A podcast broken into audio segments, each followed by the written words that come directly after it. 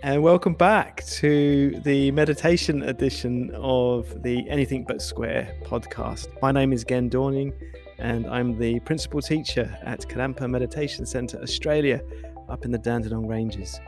And on this episode, I'd like to answer the question what is mindfulness?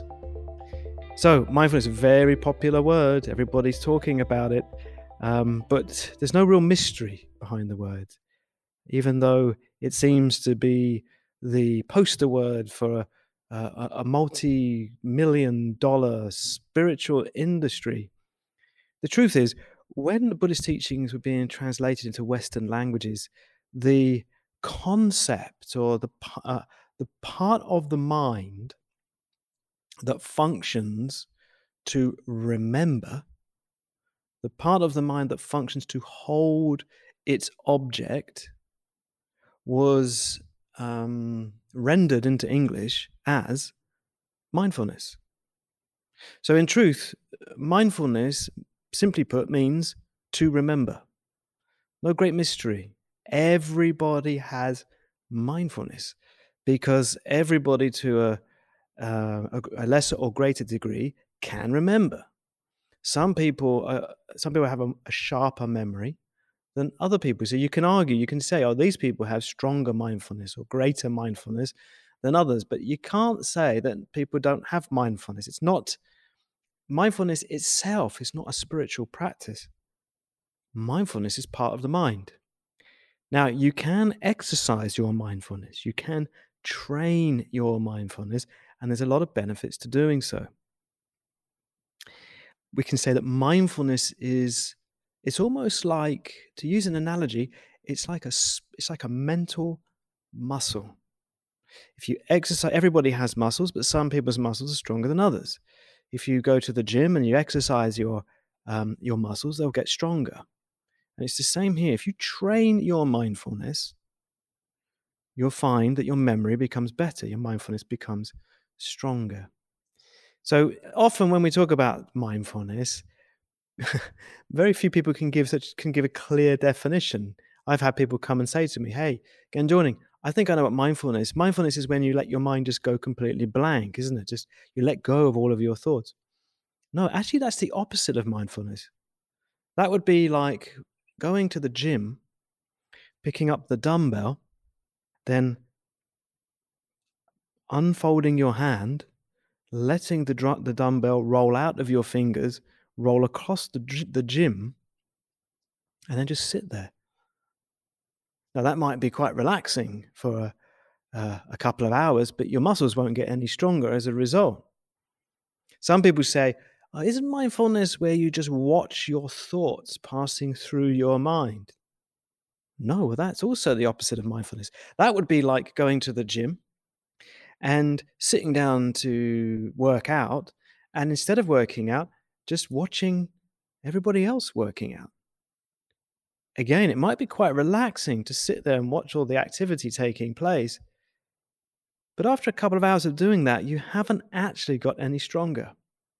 So, mindfulness means to hold an object in your mind. And when we say object, we usually refer to a thought or a state of mind or a feeling something that we want to hold in the mind moment to moment to moment to moment. So, how strong is your mindfulness?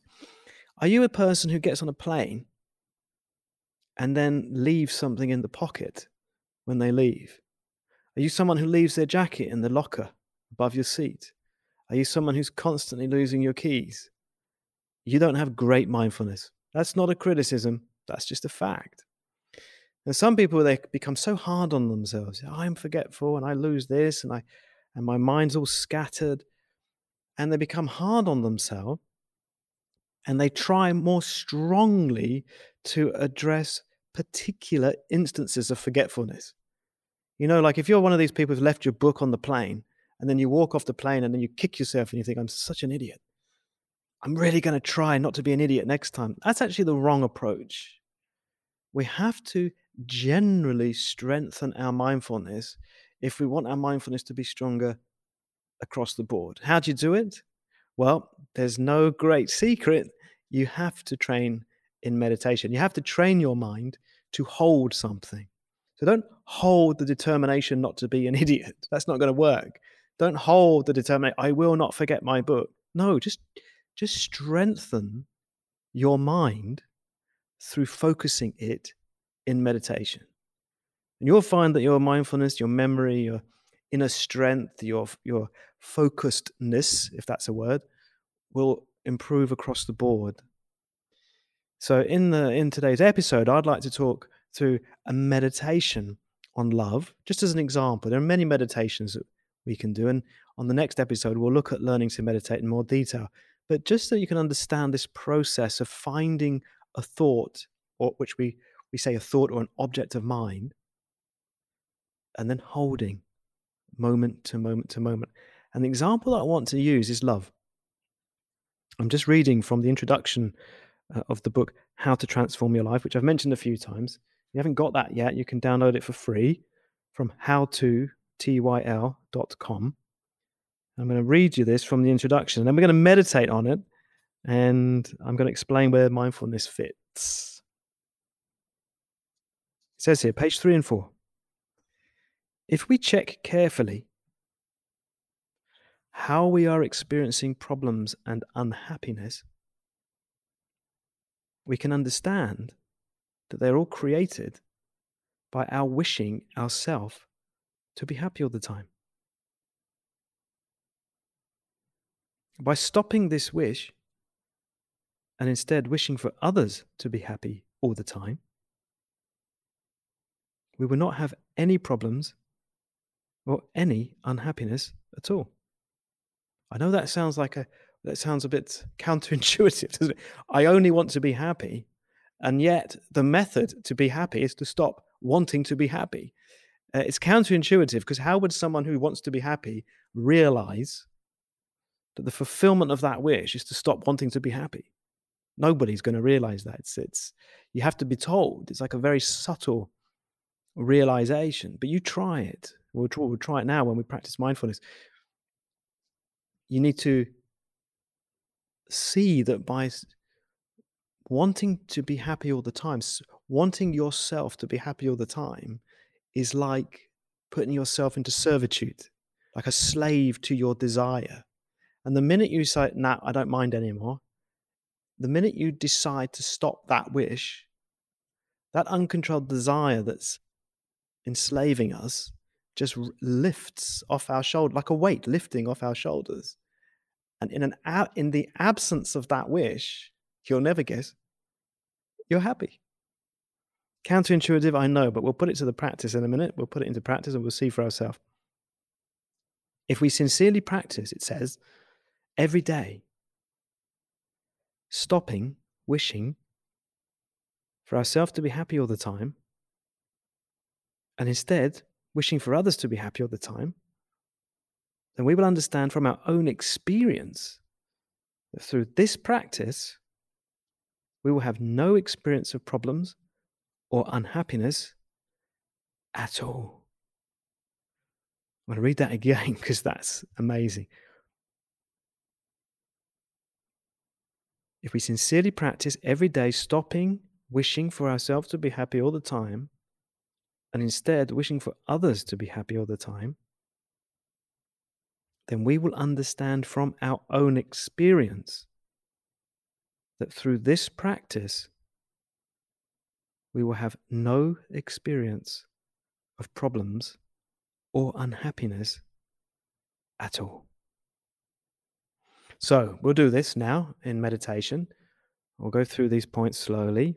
We've only got like one or two minutes. It's very short. As a as I've said in the previous episodes, these are micro meditations, but you can take longer in your own time. But when we change the mind to wishing for others to be happy all the time, that wish and any feeling, nice feeling that you have associated with that wish, I'm going to get you to hold it, hold moment to moment to moment to moment. And that holding that's mindfulness. By training to hold your memory and other uh, internal difficulties that you might be having, scatteredness and so forth, they will all start to be resolved because your mind is getting strong. Right, let's put it to the test then. Please find a comfortable posture, relax, lower your eyelids. And remember, we don't have long.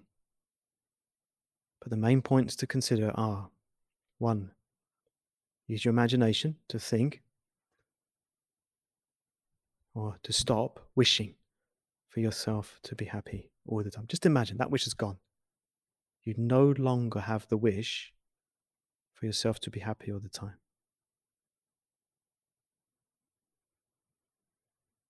And we just take a few moments just to enjoy the, the happiness that comes in the absence, in the in the calm, quiet absence of that strong desire.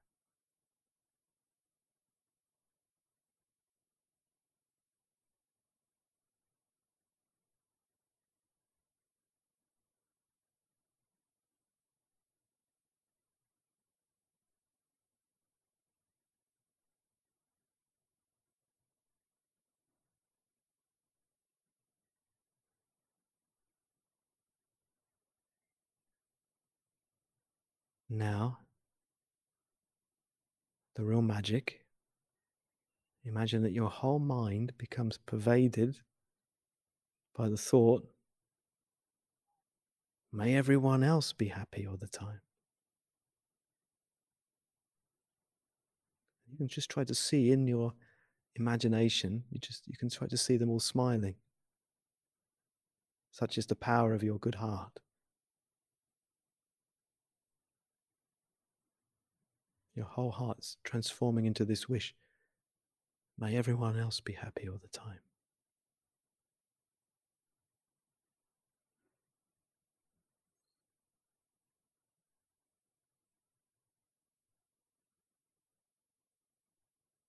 And now hold this thought and any feeling associated with it. Hold moment to moment to moment.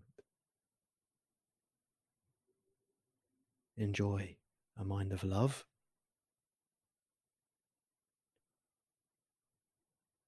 And strengthen your mindfulness.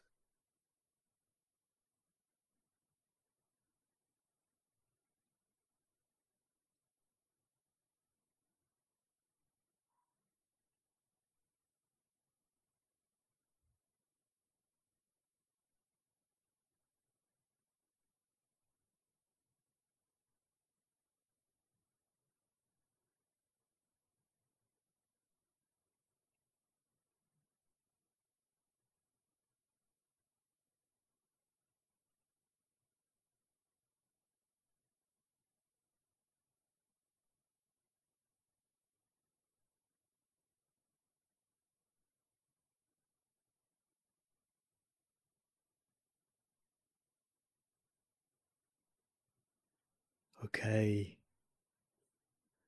So you practice that longer, over a longer time when you do have the chance. You know, for want of a more Buddhist expression, you're kind of killing two birds with one stone. Not very Buddhist expression, but you're enjoying the happiness of a loving mind whilst at the same time making your mind stronger through the development of your mindfulness. Beautiful meditation. Okay, don't forget our live lunchtime meditation sessions every Tuesday from 12:30 p.m. at fedsquare.com. And don't miss the new episodes of our meditation specials at the Anything But Square uh, podcast, which is released every Thursday. Please do subscribe. And for more information on the classes and courses that we offer here at Kadampa Meditation Centre Australia, have a look at meditateinmelbourne.org. Take good care, try to meditate every day, and we'll see you next Thursday.